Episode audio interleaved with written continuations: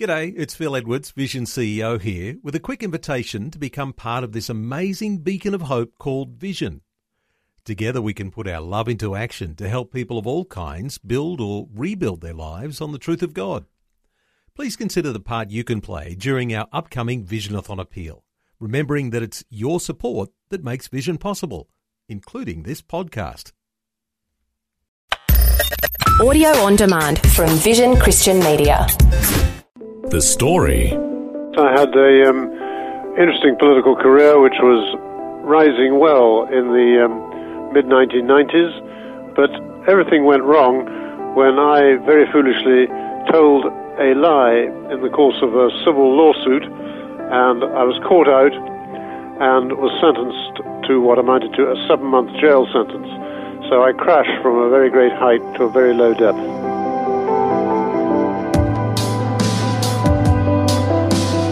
G'day, I'm Jimmy Colfax. Welcome to The Story. Well, we have quite a remarkable one for you today. Jonathan Aitken is a former member of British Parliament and was once a rising star in British politics in the 1990s. He had been a defence minister, he was in the cabinet as chief secretary to the Treasury, and journalists were starting to write favourable articles about his future prospects for the top job. But that all came crashing down after he was caught in a scandal. Jonathan Aitken is sharing his story with Eric Skattebo. Things looked pretty rosy for you from the outward appearances. Everything seemed to be going your way. Yes, I had a um, interesting political career, which was rising well in the um, mid 1990s, but everything went wrong when I very foolishly told a lie in the course of a civil lawsuit, and I was caught out and the newspapers put up a great hue and cry for me to be prosecuted for perjury, which I was, and realizing at that stage what a mess I'd made and how wrong I'd been, I quickly confessed, pleaded guilty, and was sentenced to what amounted to a seven month jail sentence. So I crashed from a very great height to a very low depth. Mm. And of course, this was very publicly covered. It certainly was. Um, I went through a series of agonies uh, defeat, disgrace, divorce, bankruptcy, and jail, and all of them took place in the spotlight of a merciless media. So it was a rough time, and life really did fall apart. And what would you say was your lowest point? I guess the lowest point was my first night in prison. I was uh, sentenced and then taken off to uh, jail in London called Belmarsh.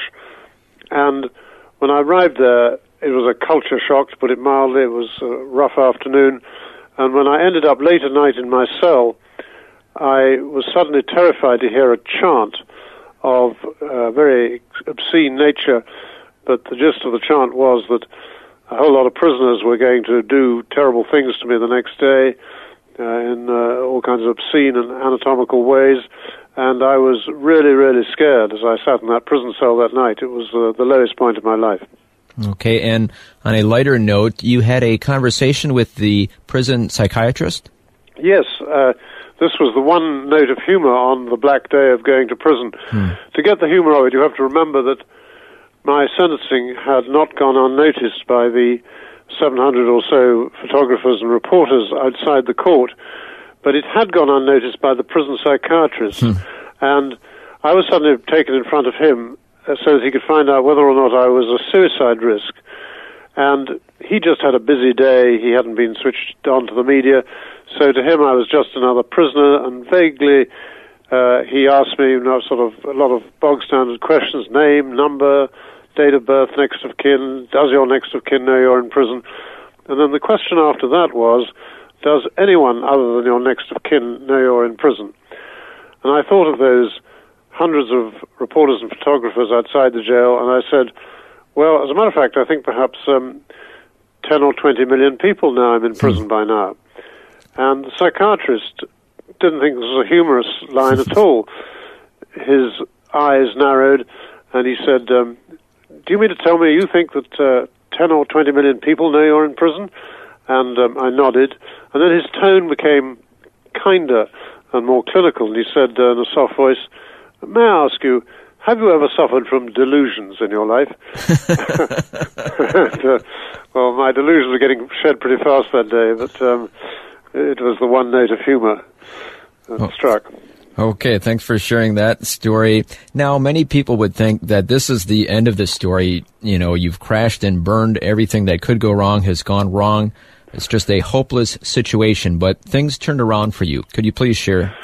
Well, they turned around in a very good and positive way, um, and today I'm a happy man, a fulfilled man with an interesting life, uh, and uh, very happy both personally and in career terms. The turnaround really came um, in a phrase because of uh, repentance and turning to Jesus Christ in faith. And that wasn't a quick or easy process in my case. Um, I had a lot of sin and a lot of pride and a lot of other junk to shed, and it wasn't uh, simple. It was helped enormously by my doing uh, one or two things like an alpha course, like uh, going to confession, like um, uh, having friends who came alongside me as prayer partners, and I resisted some of their teachings at first. I wasn't a sort of overnight uh, convert at all, um, but there was a battle sort of within me, and gradually I became aware that what was happening was a spiritual journey in which my um, hitherto very weak uh, nominal Sunday Christian, half Christian, which I now know is about as good as being half pregnant. My previous sort of uh, lukewarm religious stance um, changed gear, and quietly but definitely I became totally committed to a real and obedient uh, relationship with uh, my Lord and Savior Jesus Christ. And when that happened, of course, it was greeted with plenty of cynicism by the media, but it um, nevertheless strengthened me to the point where I got through my prison sentence much better than I thought. And when I came out of prison, I went to the only place in Britain where the food is probably worse than prison, which was an Anglican theological college or seminary in Oxford. And there I studied for two years. I wasn't quite sure why I was studying, except that I wanted to get to know God better.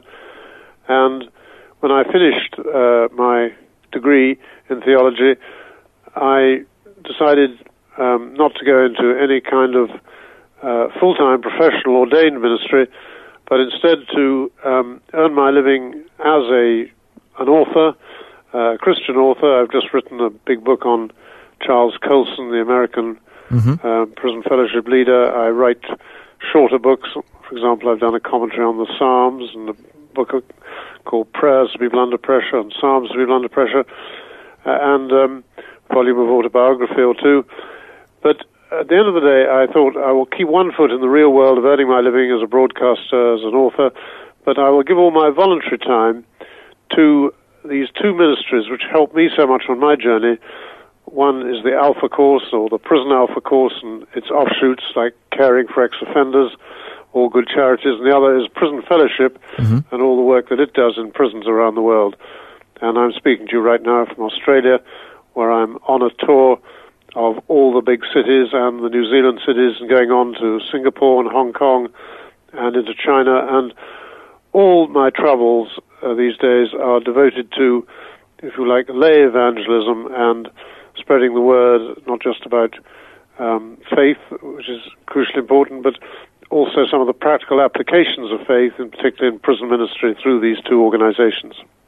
Now, you mentioned Chuck Colson, whose life seems to somewhat have mirrored yours in that he was in a big political scandal in Watergate in the United States in the 1970s, but he also had a role in your conversion. Is that right? That's true. Chuck Colson and I think we may be the only two people in the world who have managed to combine a high political office, followed by a disastrous mistake, followed by uh, going into jail, and then while in jail, uh, building a living and believing and committed faith in our Lord Jesus, and then going on from that to work in prison ministry. In his case, he founded Prison Fellowship, and as sort of part of that uh, work he does in fellow, Prison Fellowship, as soon as he heard I was in trouble, he reached out to me and wrote to me, sent people to see me, and then we met and talked. We had known each other for some years anyway as fellow politicians, but um, he was a great friend to me and a great mentor,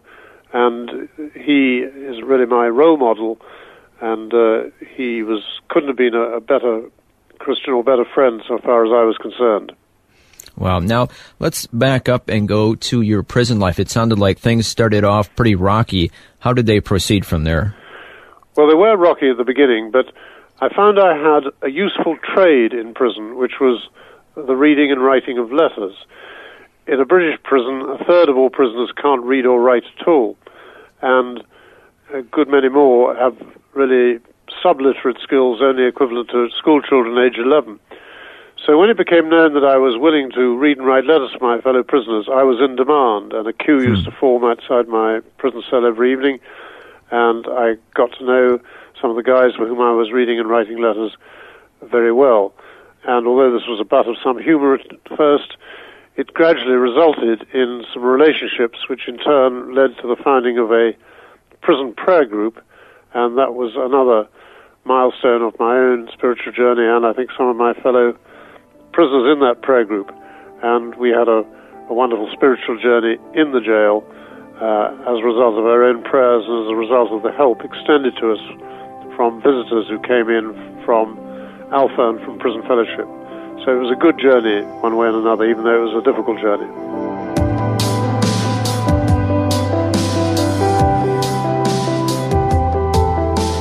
You're listening to The Story. Today, Eric Skattebo is chatting with former Member of British Parliament, Jonathan Aitken, about the rise and fall of his political career. Next, we'll find out more about his life in prison and about the various ways he's serving the Lord. That and more when we return. The Story. If this program has highlighted something you'd like prayer for, we'd love to pray for you. Call 1 800 Pray For Me. That's 1 800 772 936. It's a free call. Or text 0401 132 888.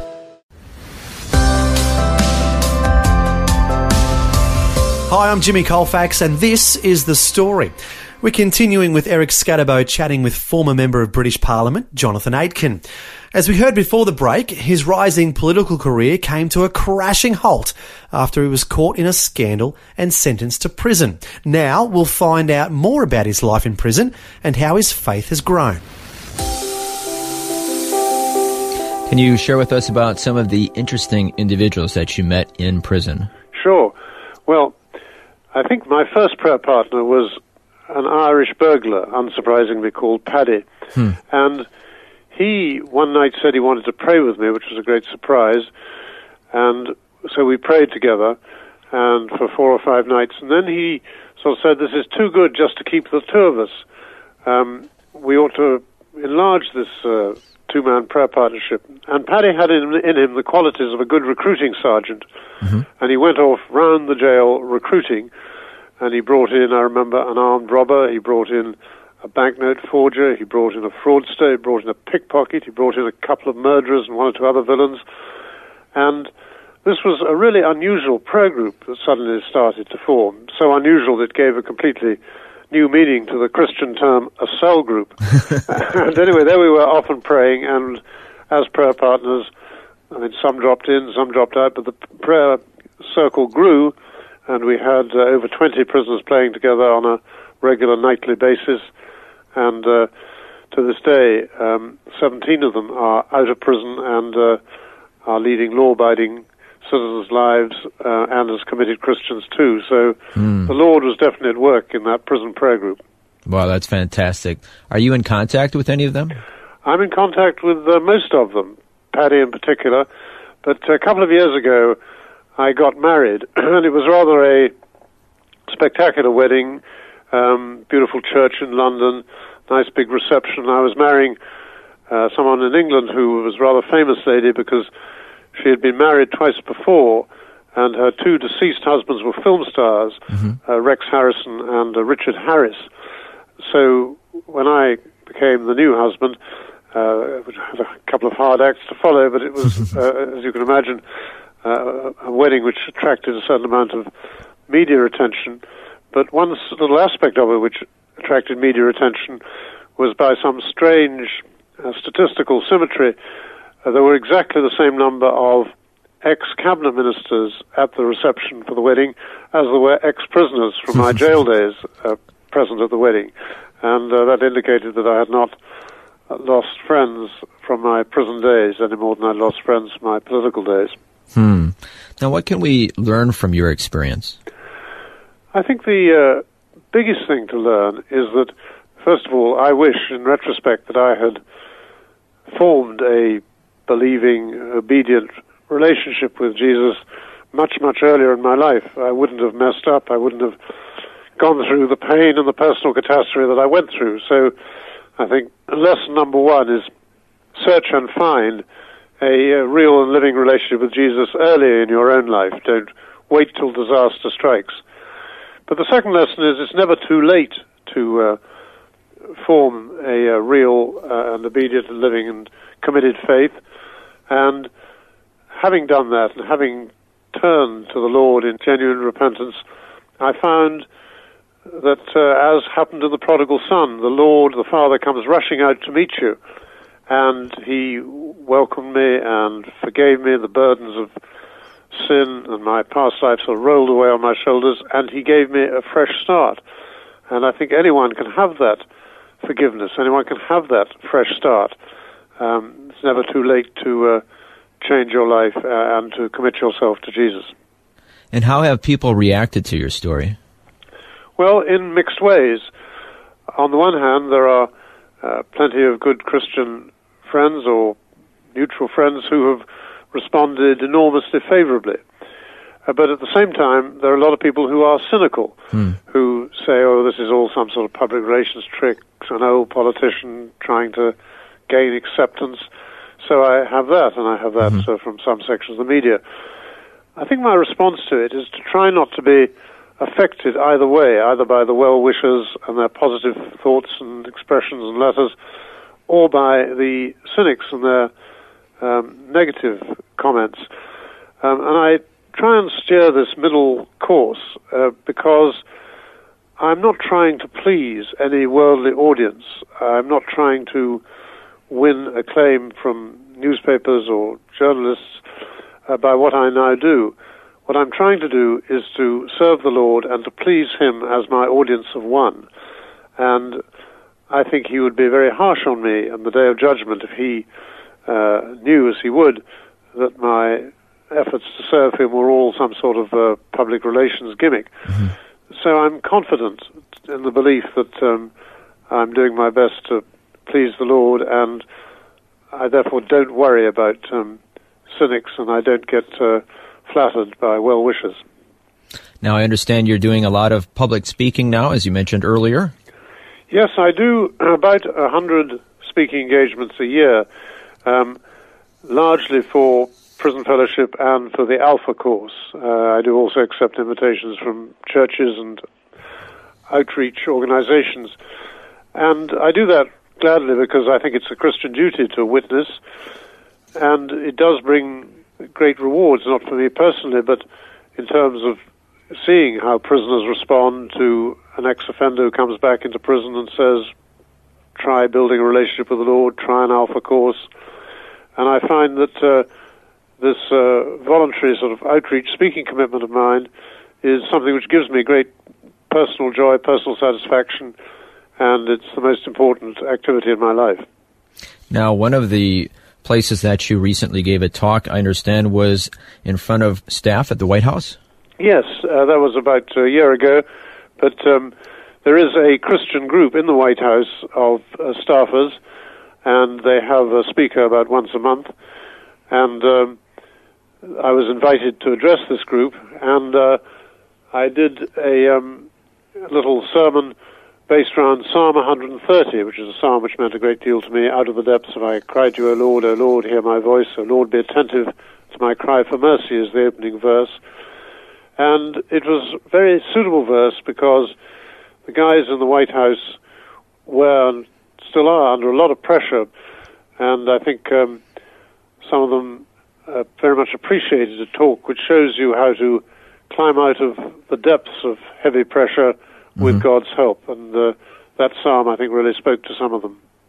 Now, some people listening today might be going through something of the experience you had, maybe not so publicly, but on a personal level, going through the depths of despair. What would you share with them? Well, the first thing I'd say is that recognize that your adversity can be a gateway to a deeper faith if only you will put your hope and trust in the Lord. I think it was Martin Luther who said, It is in our pain and in our brokenness that we can come closest to Christ. And my experience was very much that that uh, Luther quote is true. So I think I would advise trusting in the Lord, um, committing to the Lord, delighting in the Lord. Those are three phrases which appear in the opening verses of Psalm 37, another great favorite psalm of mine. And by trusting, committing, and delighting, uh, what seems to be, in worldly terms, a huge disaster can be turned around into a new life and a happier life and a more peaceful life of obedience and faith and trust in Jesus. And what's in the future for Jonathan Aitken? I don't know. I was rather struck the other day by um, a sermon I heard which began in this way Question, what makes God laugh? Answer, people who have plans. now, I used to be a tremendous career planner when I was in politics, and look where it got me into a prison cell. Hmm. Uh, so these days I really don't have plans. I hope to go on uh, writing books. I hope to go on working in the voluntary field for these two uh, ministries, uh, Prison Alpha and Prison Fellowship. Uh, I hope to serve the Lord, but I do not know how or where or how it will all work out. What I do know is that if you put your trust in the Lord, He will guide your footsteps. That was former member of British Parliament Jonathan Aitken sharing his story with Eric Skattebo. He once served the Prime Minister of England, and now he serves the King of Kings and the Lord of Lords. His life is yet another example of how God can turn our mess into a message. The interview was recorded several years ago, but it's great to hear that he's continuing to use his talents and skills for the Lord. He recently became an ordained minister and now plans to be a prison chaplain.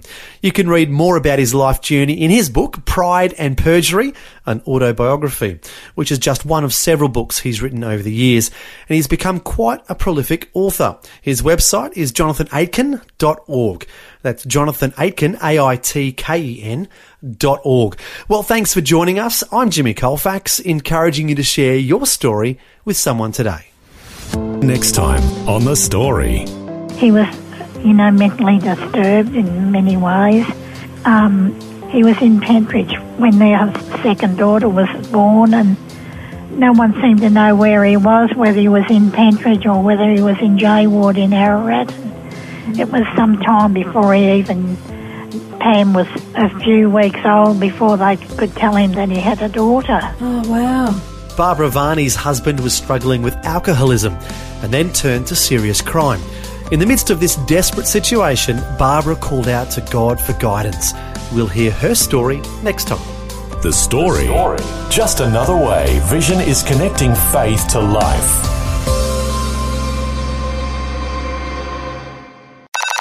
This program is a production of Vision Christian Media. To find out more about us, see vision.org.au.